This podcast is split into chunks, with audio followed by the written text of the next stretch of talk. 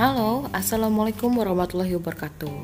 Kembali lagi di podcast saya bersama saya Ibu Tika Annisa Lestari Koeswandi, dan pada kesempatan kali ini saya akan berdiskusi tentang mata kuliah Manajemen Pemasaran dalam Kewirausahaan. Topik untuk diskusi kali ini adalah tentang bagaimana cara membangun kepuasan konsumen agar mendapatkan konsumen yang loyal, ya.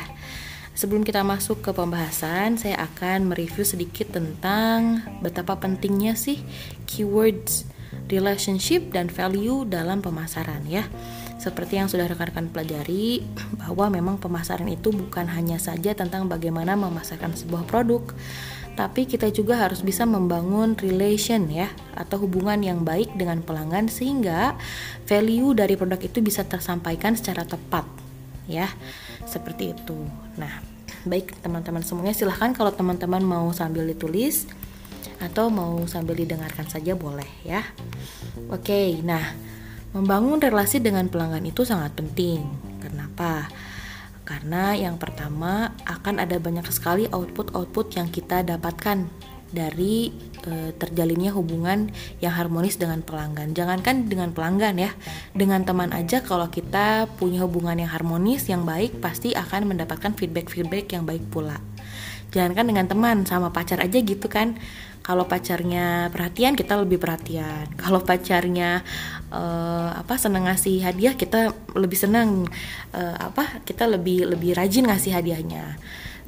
Pacarnya senang memuji, kita juga akan memuji lebih banyak ke pacarnya. Sama brand dan juga pelanggan sama halnya kayak gitu. Jadi bukan sebuah konsep yang abstrak, tapi ini sama bisa kita relate to the personal life kayak gitu. Nah, pengelolaan hubungan dengan pelanggan ini bisa menimbulkan kepuasan, ya. Teman-teman mungkin pernah mendengar kata kepuasan dan ketidakpuasan itu merupakan dua kata yang antonim, ya, yang saling berbeda gitu. Kepuasan atau ketidakpuasan konsumen ini adalah respon konsumen terhadap evaluasi yang dirasakan antara harapan sebelumnya dan kinerja aktual produk atau jasa yang dirasakan setelah memakainya gitu. Jadi kepuasan adalah tingkat perasaan seseorang setelah membandingkan kinerja atau hasil yang dirasakan dengan harapannya.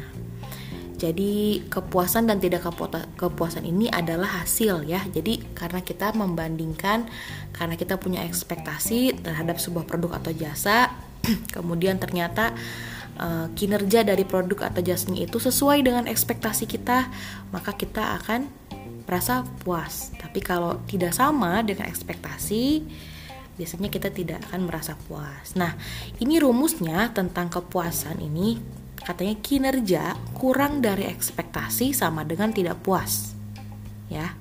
Sedangkan kinerja sama dengan ekspektasi, maka sama dengan puas.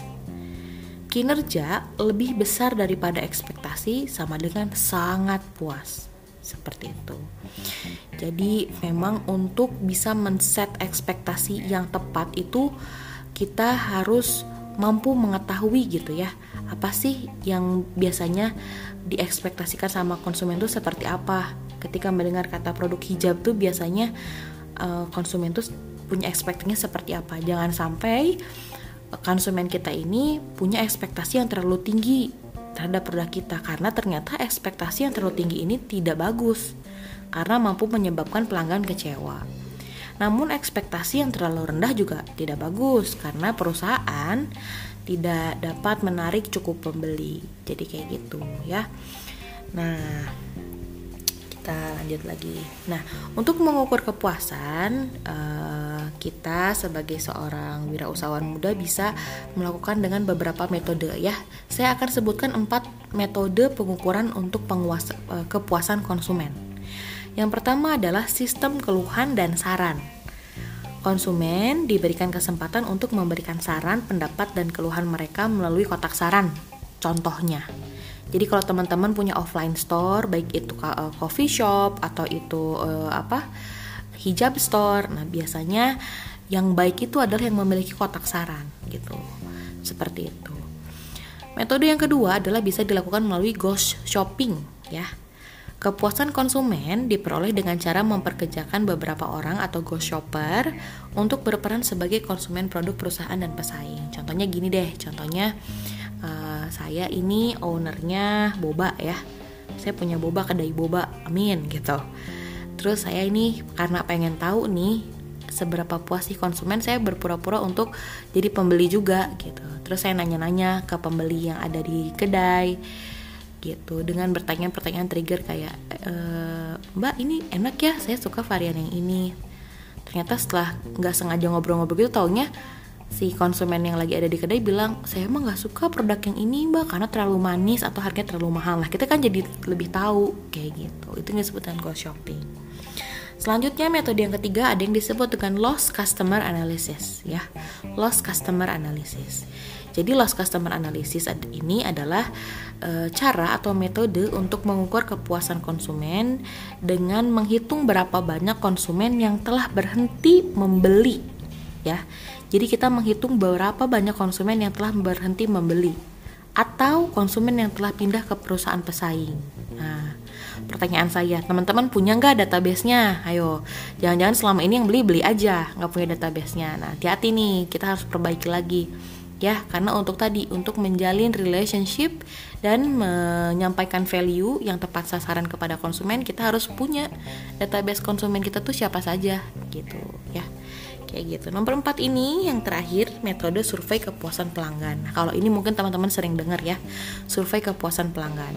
Ini merupakan survei untuk mengukur kepuasan pelanggan yang dilakukan dengan cara, kalau sekarang sih bisa melalui online ya, Google Form ya.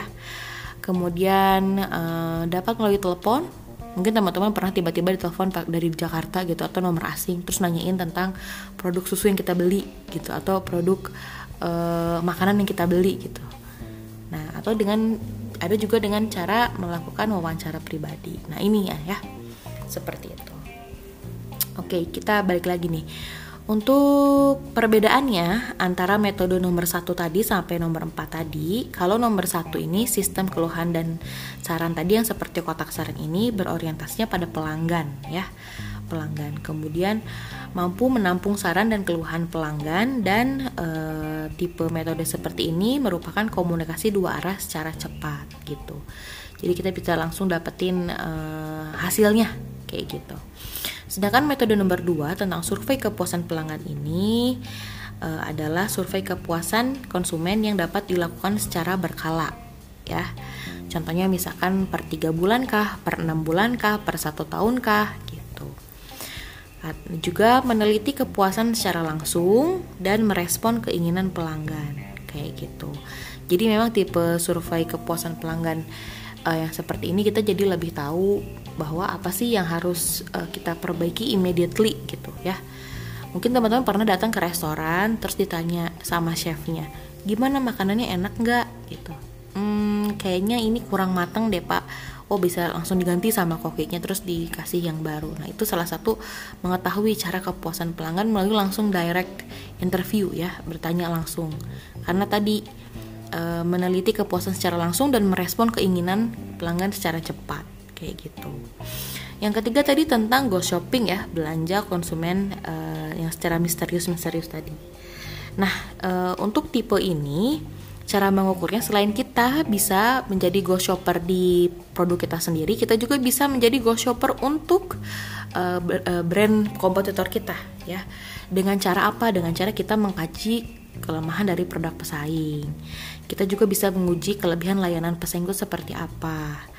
Atau kita bisa menggali informasi pesaing di lapangan. Mungkin teman-teman juga pernah, ayo pasti pernah lah ya, datang ke kompetitor pengen tahu nih rasanya seperti apa, pengen tahu atmosfer di offline store-nya itu seperti apa, pengen tahu harganya berapa pasti. Nah, ya gitu, itu disebut dengan ghost shopping atau ghost shopper ya, pelakunya ghost shopper. Yang keempat ini adalah analisis hilangnya pelanggan atau yang tadi saya sebutkan lost customer ya, lost customer analysis. Caranya seperti apa? Caranya teman-teman bisa menghubungi pelanggan yang berhenti. Nah, ini pentingnya database pelanggan itu di sini. Jadi kita bisa terus memfollow up, men-tracking pelanggan kita tuh pergi kemana nih, kok sekarang sepi, bisa langsung di-tracking gitu. Kemudian kita dapat menggali alasan kenapa mereka berhenti mengkonsumsi atau membeli produk kita. Gitu, apakah memang harganya terlalu mahalkah, ataukah memang dia sudah pindah ke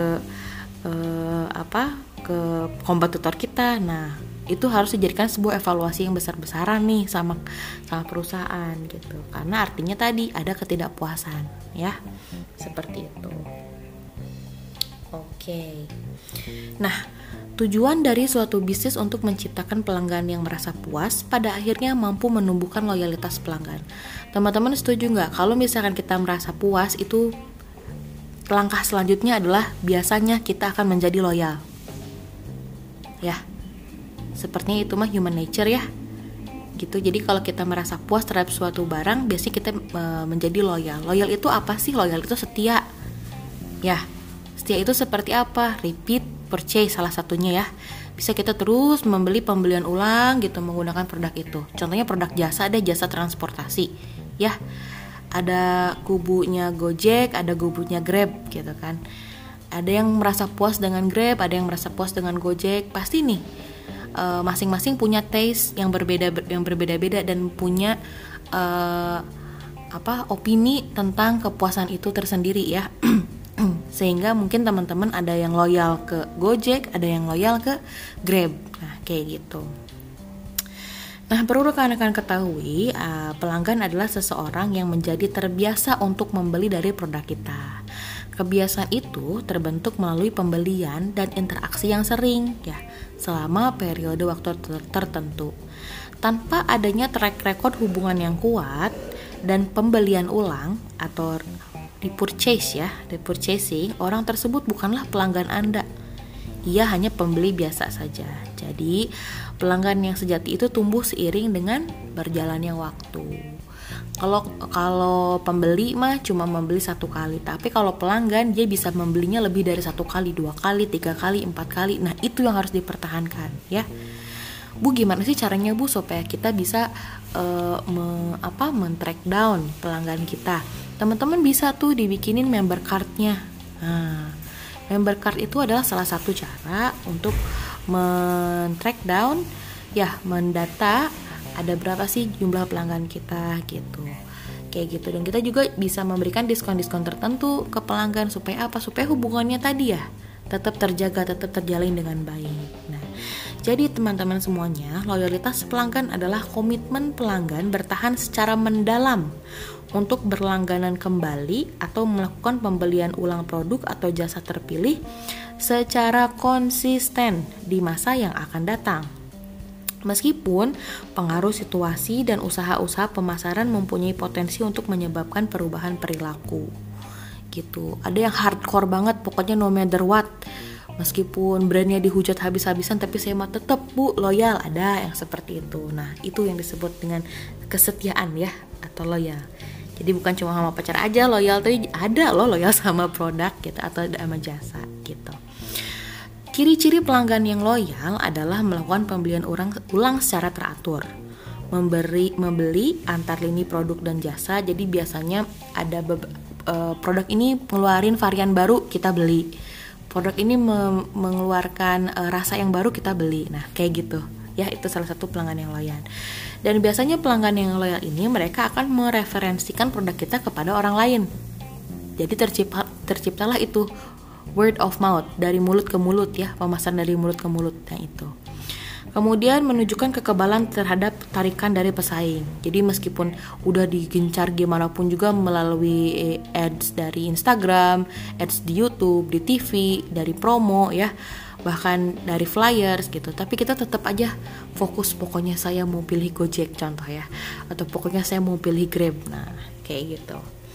Kemudian pelanggan loyal akan siap membayar harga yang lebih tinggi. Pernah gak sih teman-teman kayak gitu? Ketika kita udah cinta banget atau udah loyal banget sama brand tertentu, ketika harganya naik sedikit, naik 100 perak, kita santai aja, gak apa-apa, gak masalah.